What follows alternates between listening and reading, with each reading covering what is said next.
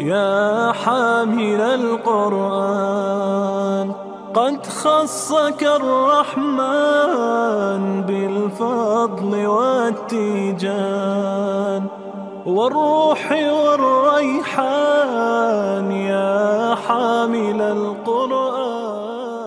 أعوذ بالله من الشيطان الرجيم وبه نستعين. والصلاة والسلام على سيدنا رسول الله وعلى آله وصحبه أجمعين. الحمد لله الذي علم بالقلم علم الإنسان ما لم يعلم وأشهد أن لا إله إلا الله وحده لا شريك له وأشهد أن سيدنا ونبينا محمدا عبده ورسوله صلى الله عليه وعلى آله وأصحابه الذين عزروه ونصروه واتبعوا النور الذي أنزل معه أولئك هم المفلحون أما بعد geliefde broeders en zusters, beste kijkers, assalamu alaikum wa rahmatullahi ta'ala. Welkom bij het Tajweed-programma van Vraag Islam. In dit programma gaan wij inshallah azza wa jalla belangrijke surahs die we dagelijks reciteren, gaan we gezamenlijk naar een ander niveau proberen te brengen inshallah ta'ala door alle fouten of de meest voorkomende fouten daarin te verbeteren en te corrigeren. Dus pak je schrift en je pen, we gaan gezamenlijk de Koran reciteren en onze recitatie inshallah ta'ala verbeteren. Voordat we gaan beginnen is het belangrijk om te realiseren dat tajweed of de manier waarop de Koran gereciteerd wordt, niet alleen een kwestie is van geleerden, imams of reciteurs. De manier waarop we de Koran reciteren is een noodzaak, is een verplichting. Want op die manier heeft de Koran ons bereikt. Dat betekent dat op die manier de Koran is geopenbaard. Het is daarom niet aan ons om te kijken of we wel of geen tajweed regels in onze recitaties toepassen. Want Jibril alayhi salam kwam met de Koran op die specifieke wijze en heeft hem op die manier aan de profeet alayhi salatu onderwezen. En de profeet heeft dit vervolgens doorgegeven aan de volgende generatie, aan de metgezellen. En hij had speciale metgezellen uitgekozen die experts waren op het gebied van de Koran en hij onderwees de Koran op die specifieke wijze, zodat zij dat vervolgens zullen doorgeven aan de volgende generaties. Metgezellen zoals Ubay ibn Ka'b, Abdullah ibn Mas'ud, Uthman, Ali, radiyallahu anhum ajma'in. Dat waren de metgezellen die de Koran van de profeet alayhi salatu kregen, dus ontvingen. En deze vervolgens aan de volgende generaties hadden doorgegeven. En daarom is het belangrijk om ons wel bezig te houden met tajweed. Imam al-Jazari, rahimahullah ta'ala, zegt, Men lam al-Quran athimu. Wie de Koran niet op die correcte wijze reciteert, en daarmee bedoelt hij opzettelijk fouten maakt, uh, begaat een zonde. Omdat fouten in de Koran niet zomaar fouten zijn. Je hebt zelfs fouten die de betekenis zouden kunnen veranderen. En daarom is het belangrijk om daar bewust uh, van te zijn. En daarom gaan we inshallah de komende, de komende afleveringen alle belangrijke soras behandelen en de meest voorkomende fouten. Ik kan niet beweren dat we alles gaan corrigeren, maar we gaan wel ons best doen om de meest voorkomende fouten te verbeteren inshallah zodat wij onze recitatie naar een ander niveau kunnen brengen. Dus blijf vooral kijken en volg ons en deel dit met anderen inshallah zodat jij ook de hasanat zult krijgen die anderen zullen ontvangen bi'idnillah. En nu gaan wij beginnen met Surat al-Fatiha. Surat al-Fatiha wordt in de overleveringen van de profeet alayhi salatu wassalam beschreven, maar ook in de Koran.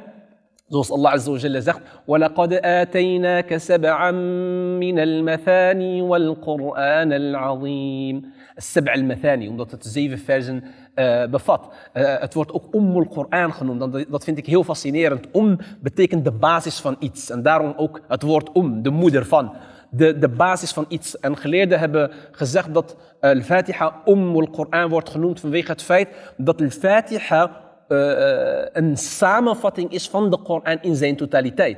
Want al-Fatiha bevat kwestie, uh, de, de kwestie van al-Aqida, geloven in de goddelijke eenheid. Alhamdulillahi Rabbil Alameen, Ar-Rahman Ar-Rahim, de eigenschappen van Allah, Maliki Yawmiddin of Maliki Yawmiddin in een andere riwaya. Iyaka na'budu. Uh, bevat ook de kwestie van aanbieding, van de rituelen, van omgang met elkaar maar bevat ook verhalen van de, vorige, van de vorige generaties. Sirat al-ladina an'amta alayhim, ghayri al-maghdubi alayhim wal Daarom wordt Surat al-Fatiha als een samenvatting van de Koran in zijn totaliteit. De, de, de, de Fatiha is belangrijk niet alleen in de manier waarop we de Koran reciteren, maar het is ook belangrijk voor onze rituelen. De profeet alayhi salatu wassalam zegt, La salata liman lam bi fatihatil kitab.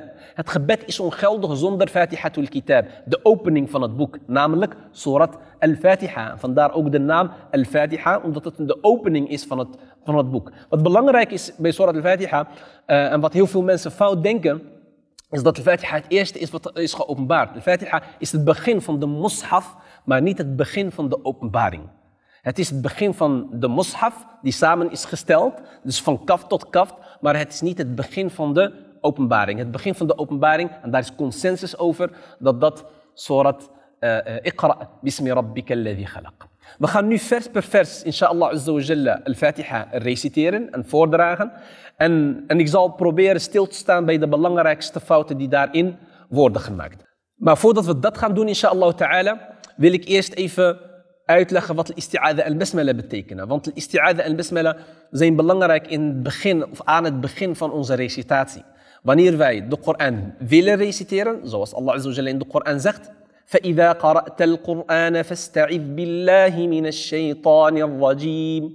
Wanneer je de Koran leest of wilt lezen, isti'ada, doe isti'ada. Of zoek toevlucht bij Allah Azza het is, het is een houding. Isti'ada is een houding die wij dienen aan te nemen op het moment dat we de Koran willen reciteren. Daarmee geef je aan dat je behoeftig bent, dat je de, de, de ondersteuning en steun van Allah Azza nodig hebt om de Koran te verinnerlijken, de Koran te begrijpen en om die vervolgens in je dagelijks leven toe te passen.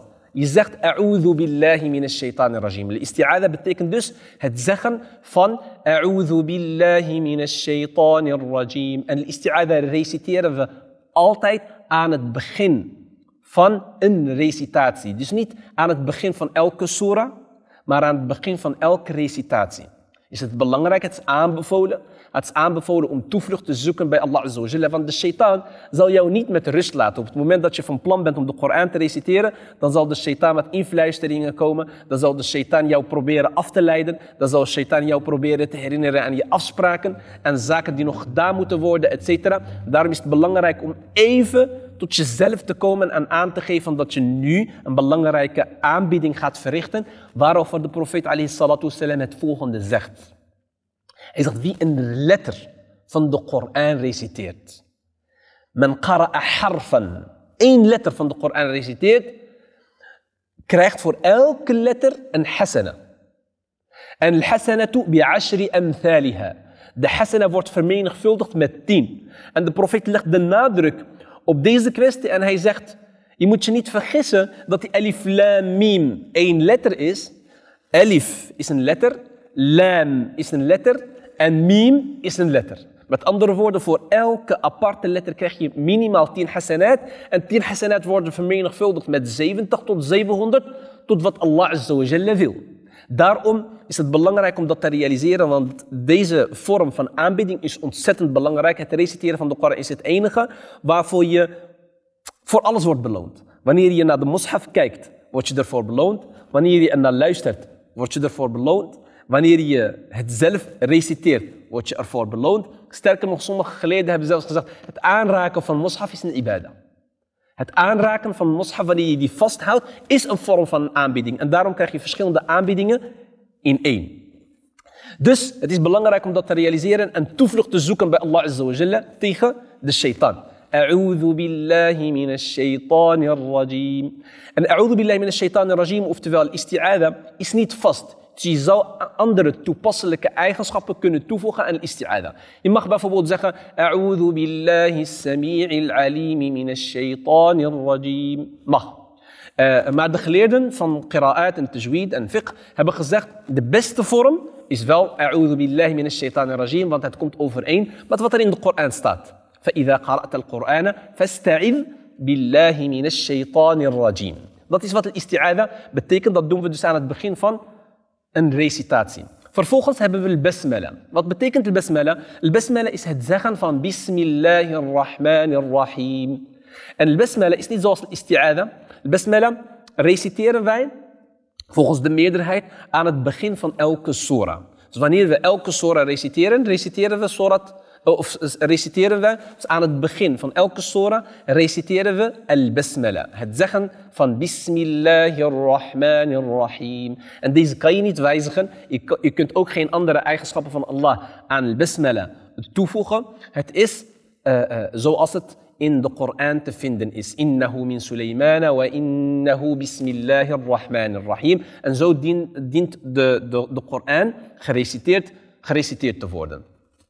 Al-Basmala is volgens de meerderheid van geleerden, eh, de overgrote meerderheid van geleerden moet ik zeggen, is een onderdeel van Surah al-Fatiha die we nu gaan reciteren. Het is een ayah, het is een vers. En daarom zul je in heel veel masahif na Bismillahirrahmanirrahim een cijfertje 1 vinden. Omdat het een ayah is van de Koran.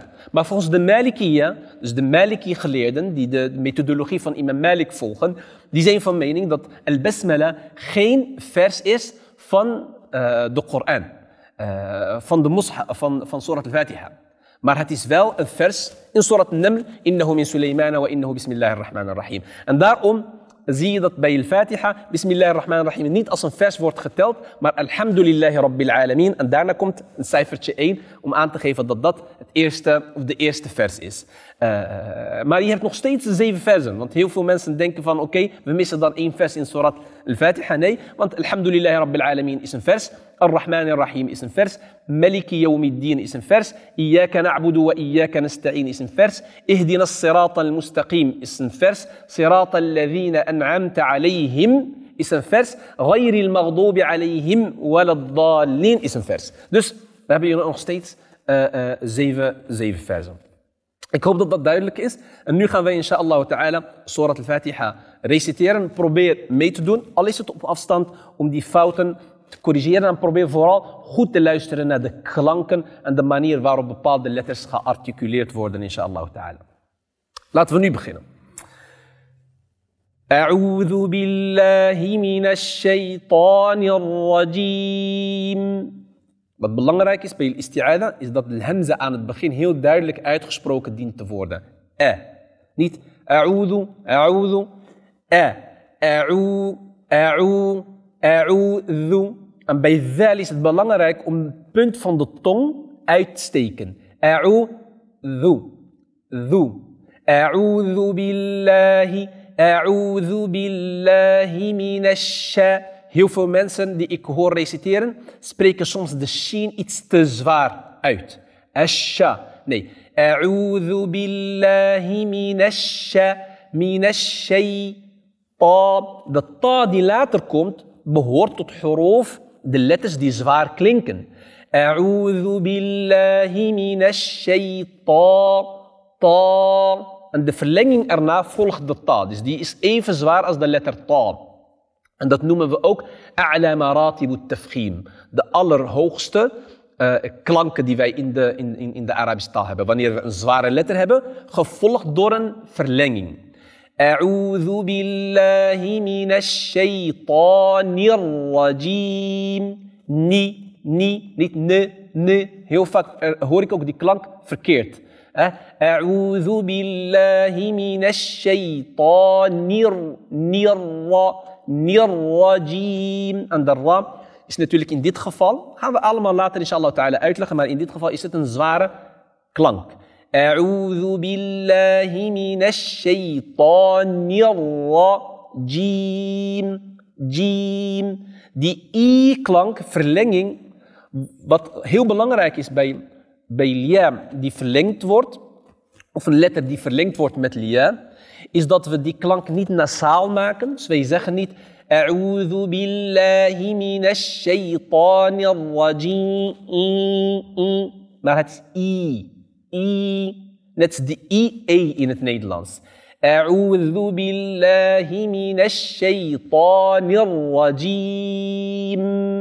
En die miem aan het eind is belangrijk. Wat belangrijk is bij een meme aan het eind, is dat, dat je die niet verwaarloost. Want heel vaak wanneer je klaar bent met het reciteren van een vers, dan heb je soms de neiging om snel naar, de volgende, naar het volgende te gaan.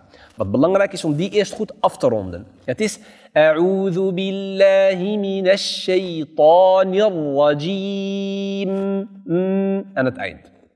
We gaan nu door met de basmala. Bismillahirrahmanirrahim. Bi, niet be. Heel vaak wordt er gereciteerd bismi. Het is bi. I-e. Bi. Bis. Bis. En die sin moet scherp zijn. En daar dien je iets langer stil te blijven dan de gewone letters. Zoals qalqala letters. Ab, et, at, ad, aqa, aj, etc. Maar bij sin, vanwege de safir en lhams, er zijn eigenschappen die we ook later gaan uitleggen, is het belangrijk om daar even iets langer stil te staan. Bi, bi, bis, bismillahirrah. Ook de ra is hier zwaar. Bismillahirrah. Is een keelklank, de ha is een keelklank. Moeilijk voor uh, veel niet-Arabisch-taligen om die klank goed uit te spreken. Uh, maar het is belangrijk om dat wel op een zachte manier uit te spreken. Bismillahirrahmanirrahim. Ook weer i, m aan het eind. Net, net als bij ar-rajim, zoals we eerder al hebben uitgelegd. Dus we gaan ze nu samen reciteren om er zeker van te zijn dat alles correct is uitgesproken. E, e, أعوذ بالله من الشيطان الرجيم بسم الله الرحمن الرحيم Dit noemen we الاستعاذة en البسملة. We beginnen nu met surat al-Fatiha inshallah ta'ala. En we doen precies hetzelfde zoals we met الاستعاذة en البسملة hebben, hebben gedaan. Allah zegt in deze surah, Alhamdulillahi ra, Alhamdulillahi rabbil alamin.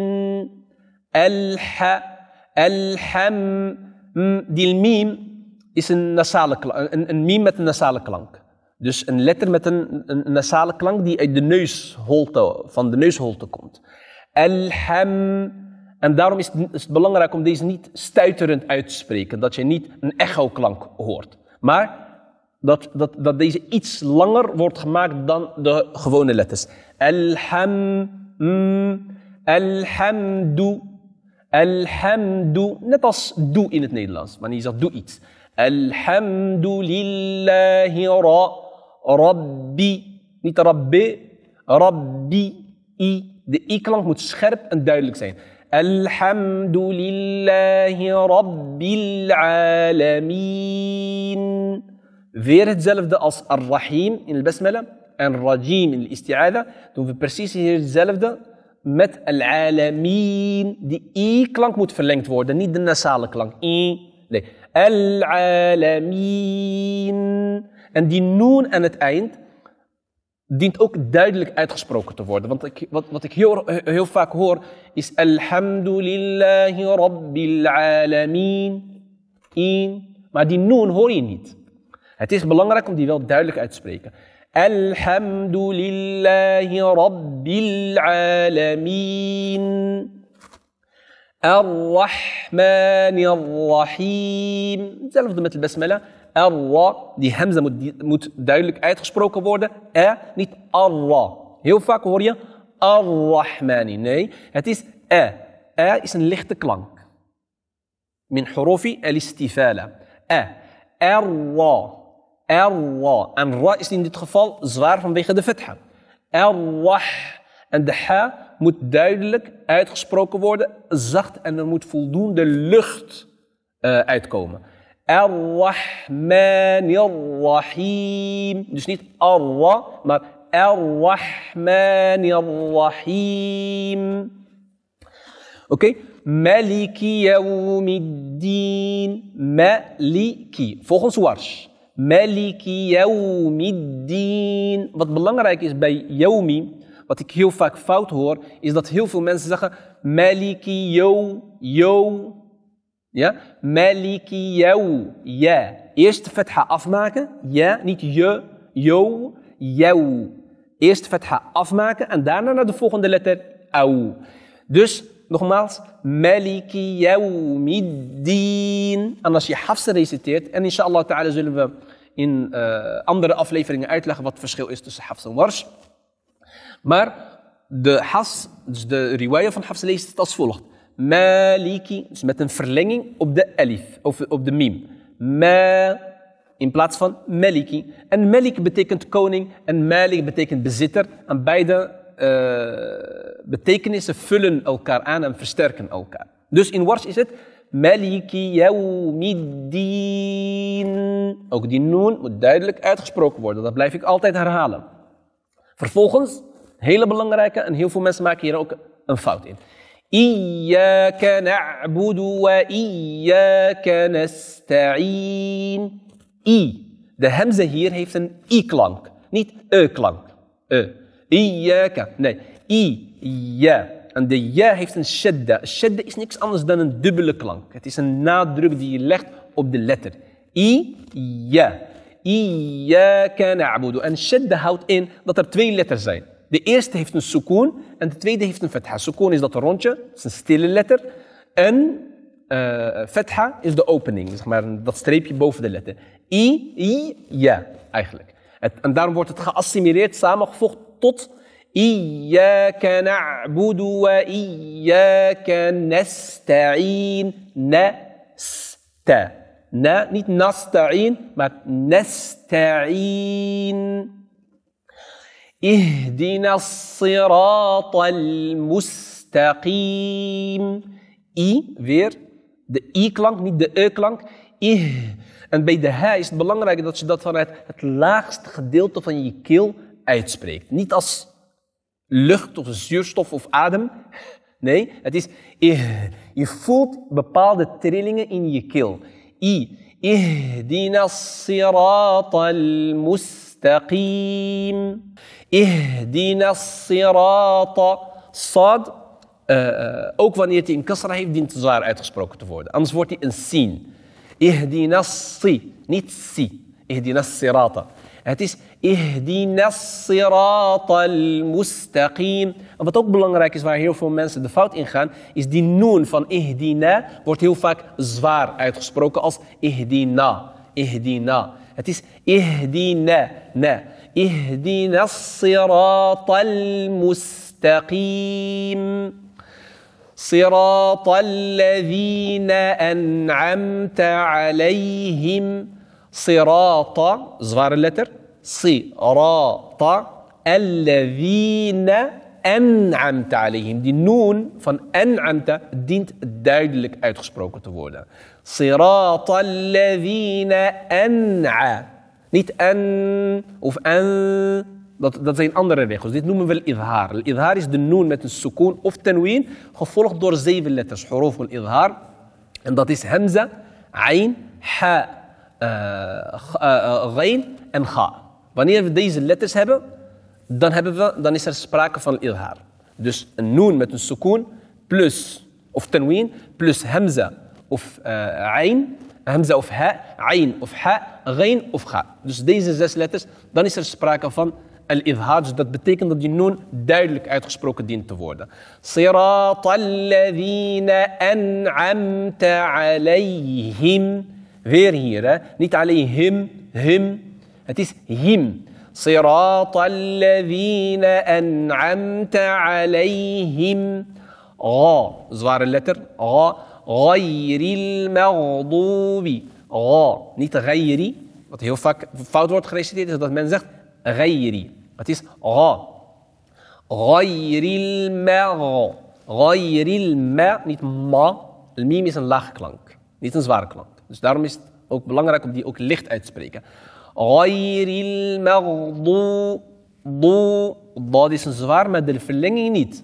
Ghayril maghdubi alayhim. Him, niet him. Alayhim wala. Wala Wala Dat is hier heel zwaar.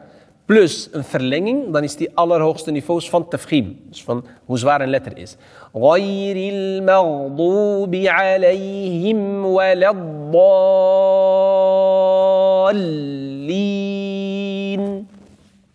Ik hoop dat dat duidelijk is, inshallah ta'ala, want de verlenging hier, dalin wordt verlengd met aller uh, vorm van med, van verlenging, namelijk zes harakat, dus de tijd die nodig gaat om drie alifs uit te spreken. Om drie keer een gewone verlenging of zes letters naast elkaar, zes harakat. Uh, uh. Dus zes keer.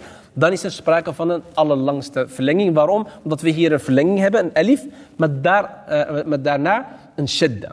Dat noemen we al-maddu Volgens alle Qurra is deze zes harakat. Dus waladdallin. Dan hebben we Surat al-Fatiha behandeld. Probeer dat zelf nog één keer te reciteren. Samen met mij, inshallah ta'ala. En we gaan daarna eh, door met de volgende surah. Dus... أعوذ بالله من الشيطان الرجيم بسم الله الرحمن الرحيم.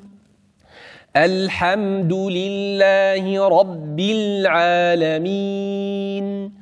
الرحمن الرحيم. ملك يوم الدين.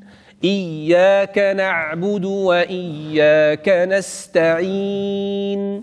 اهدنا الصراط المستقيم صراط الذين أنعمت عليهم غير المغضوب عليهم ولا الضالين Ik heb zo simpel mogelijk gelezen, zodat jullie dat ook kunnen volgen, inshallah ta'ala. Barakallahu fikum voor het meekijken. Tot de volgende keer. Wassalamu alaikum wa rahmatullahi ta'ala wa barakatuh.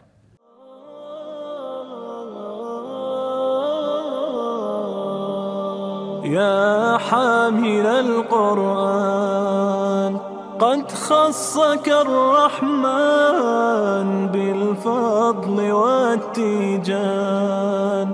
والروح والريحان يا حامل القرآن.